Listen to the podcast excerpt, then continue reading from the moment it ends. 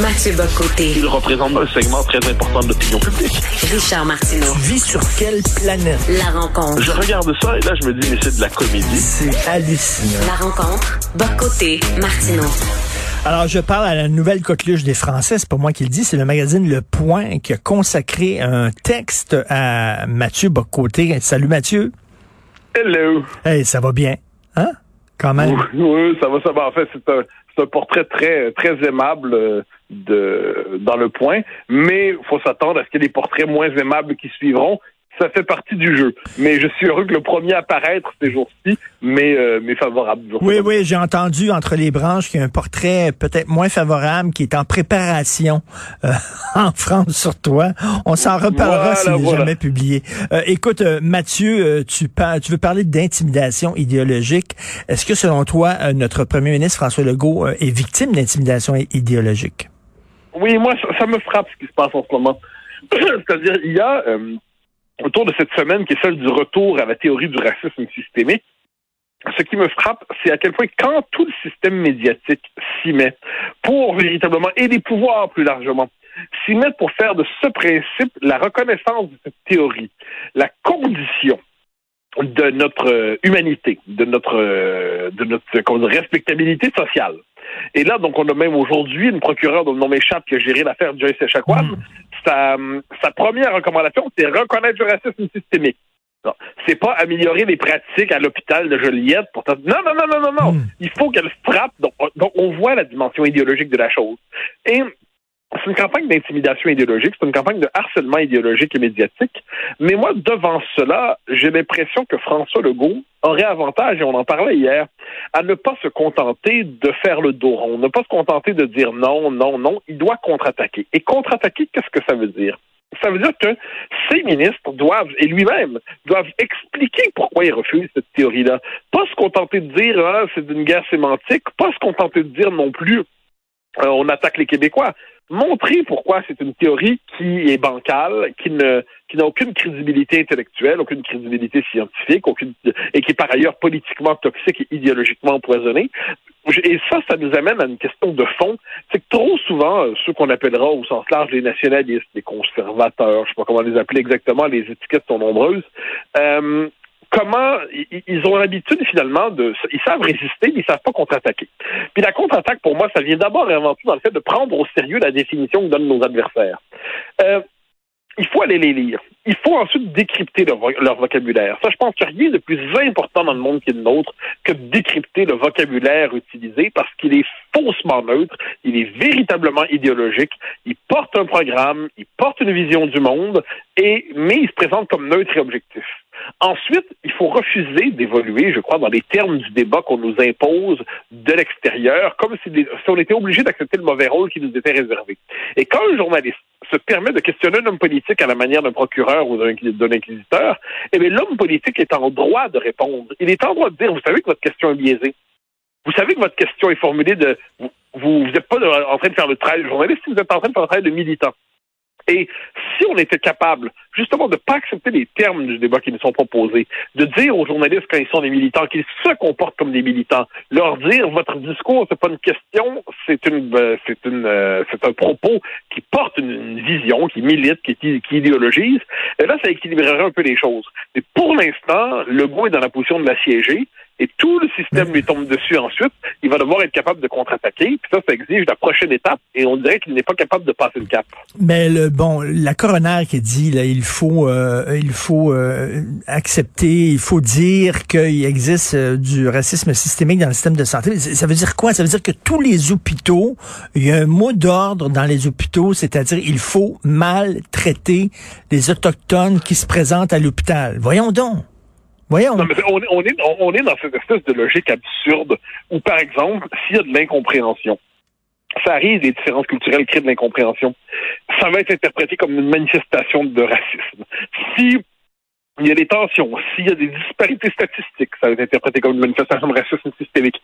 En plus, faut pas oublier que la, la, la procureure en question, pendant les, les, les démarches au conduit à son rapport, elle était elle-même très militante, très, très cassante. Et euh, puis en plus, elle, parle comme un confesseur, hein, c'est-à-dire il n'y a pas assez de repentir chez les uns et chez les autres. C'est un instant. Qu'il y ait eu, c'est ça, faut le redire, hein, euh, qu'il y ait eu à Joliette une euh, dans, autour de Mme Echaquam, une scène où il y avait du racisme individuel, grossier, Ben brutal, euh, honteux. Mais il n'y a pas de doute là-dessus. Qui le contestera? Qui le contestera? Mais ce n'est pas de ça dont on parle ici. Et là, il va falloir que nos autorités qui refusent de céder à cette théorie prennent juste avoir la peine de distinguer il y a des actes racistes, et de ce point de vue, il y en a dans toutes les communautés, et toutes les communautés en sont victimes. Hein, le racisme, de ce point de vue, appartient à tous les groupes humains. Il y a du racisme d'État. Ça, c'est la loi fédérale sur les Indiens, qui est un apartheid canadien qui doit être dénoncé comme tel sans la moindre nuance. Mais pour le reste, le concept de racisme systémique ne sert pas à décrire adéquatement ce qui se passe dans notre société. Puis ce qui me frappe, c'est que tout le monde le sait à peu près, mais rares sont ceux qui prennent le temps nécessaire de la théorisation, de la conceptualisation. Puis on se retrouve donc avec des universitaires militants qui passent pour des experts qui imposent ce concept, des journalistes qui font semblant d'être des journalistes et qui, dans les faits, sont des inquisiteurs qui imposent ce concept, puis un pouvoir politique qui se contente de dire, de, dire non, non, non, mais qui n'est pas mais, capable mais, de mais, mais, mais, mais, mais tu sais, excuse-moi, Mathieu, là, quand il y a des francophones qui vont à l'hôpital général juif, par exemple, puis qui ont de la difficulté à se faire servir, à se faire soigner dans leur langue, ok, ça arrive, là. C'est arrivé à, à ma blonde, mais c'est arrivé à plein d'autres personnes. Quand, lors d'un débat national coast to coast, il y a une question qui est approuvée par le comité organisateur, formé de journalistes, qui affirme que les Québécois sont racistes, est-ce qu'on peut parler de racisme systémique au Canada envers les Québécois francophones? À un moment donné, là, tu sais, c'est c'est Non, bon pour Minou, c'est ce- bon pour Pitou? Euh, Ben justement pas. Dans cette théorie, oublie jamais, et ça on revient à Robin DiAngelo, le racisme, ce n'est pas un discours, une intention, c'est un système de pouvoir à l'avantage d'un groupe dominant par rapport au groupe racisé, comme il dit. Donc, on a on se retrouve dans cette théorie que le blanc ne peut être que raciste, même s'il n'est pas individuellement, il participe à un système qui institutionnalise des avantages sur la base de sa couleur de peau, qui fait qu'il profite des avantages du racisme, même s'il n'est pas individuellement raciste. Privilège blanc, racisme systémique. Puis de l'autre côté, si vous avez une personne issue des minorités, mais qui est explicitement raciste, j'aime pas les blancs, ça arrive, on l'entend quand même assez souvent, et si vous vous intéressez un peu au rap là-dessus, j'aime pas les blancs, j'aime pas ci, j'aime pas ça, eh bien, c'est pas du racisme néanmoins, parce qu'il est inscrit dans un rapport de pouvoir défavorable, donc le minoritaire ne peut pas être raciste structurellement. Même si individuellement il y a des préjugés raciaux, on va dire que c'est pas du racisme. Ça, c'est dit comme tel. Quand on s'intéresse à ces travaux-là, on nous le dit. Il y a peut-être des préjugés mais c'est des préjugés d'autodéfense dans un système qui le condamne à avoir des préjugés pour se défendre contre la majorité raciste. Quand on évolue dans ce système-là, c'est tout simplement plus possible de penser rationnellement la société. Donc, je le redis, il y a un travail essentiel de déconstruction de tout ce vocabulaire-là. Et ensuite, faut nommer les choses, les situations une par une. S'il y a, par exemple, comme je dis, la question des Autochtones, est-ce qu'ils sont victimes de racisme d'État au Canada? Sans le moindre doute. Est-ce que Mme Echaquan a été victime de racisme individuel? Évidemment. Est-ce que, par ailleurs, quand la police poursuit des gangs de rue, est-ce que c'est du racisme systémique, comme certains nous le disent? Quand la police s'oppose aux armes à feu à Montréal, il y a l'universitaire dont le nom m'échappe en ce moment qui a dit que la lutte, la, la lutte contre les armes à feu à Montréal, c'était une lutte qui était codée par le racisme anti-noir. Ben voyons. Ben voyons. Non, mais c'est un universitaire, Ben là. Un expert, un scholar, un PhD. Donc, alors ça, ça, un scientifique. Ça, là, on le voit, là, où, où mène cette notion. Donc, il faut voir à quel point là, la, notion de racisme systémique se fait en sorte, sur le temps passant, parce que là, on voit du racisme partout, de la discrimination partout, du profilage partout. Montréal, euh, on a des policiers qui de plus en plus pratiquent le désengagement policier, c'est-à-dire de peur de se faire traiter de raciste qui interviennent dans tel ou tel quartier, ils détournent le regard. Et qui en paie le prix? Qui en paie le prix? Les gens qui habitent ces quartiers. Donc, on se retrouve dans cette situation où ce concept-là, non seulement entraîne, on le sait, le procès de la loi 101, de la loi 21, mais entraîne ensuite, en- engendre des conditions favorables à l'insécurité pour des populations, parce que la police ne peut plus faire son travail, parce qu'elle va se faire accuser de racisme sinon, pour pas se faire accuser de racisme anti-noir, par exemple, sur la question des gangs de rue.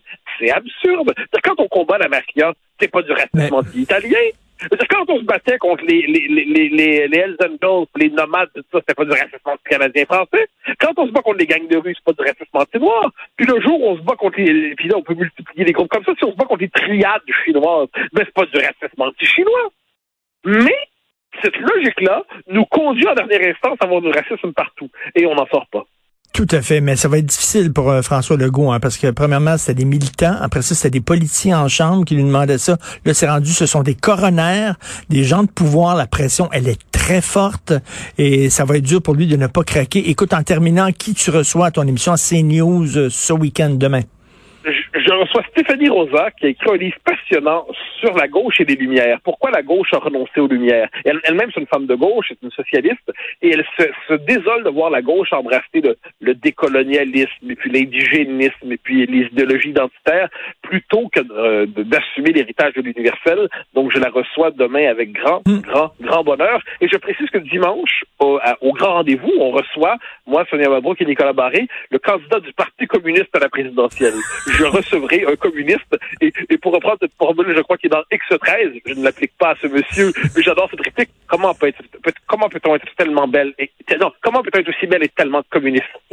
C'est quand même magnifique. Je vais rencontrer un candidat communiste à la présidentielle. Il y a là-dedans quelque chose qui me touche. Seulement en France, il y a encore des candidats communistes. Merci beaucoup. Bon week-end et bonne émission demain. Salut Mathieu. Bye.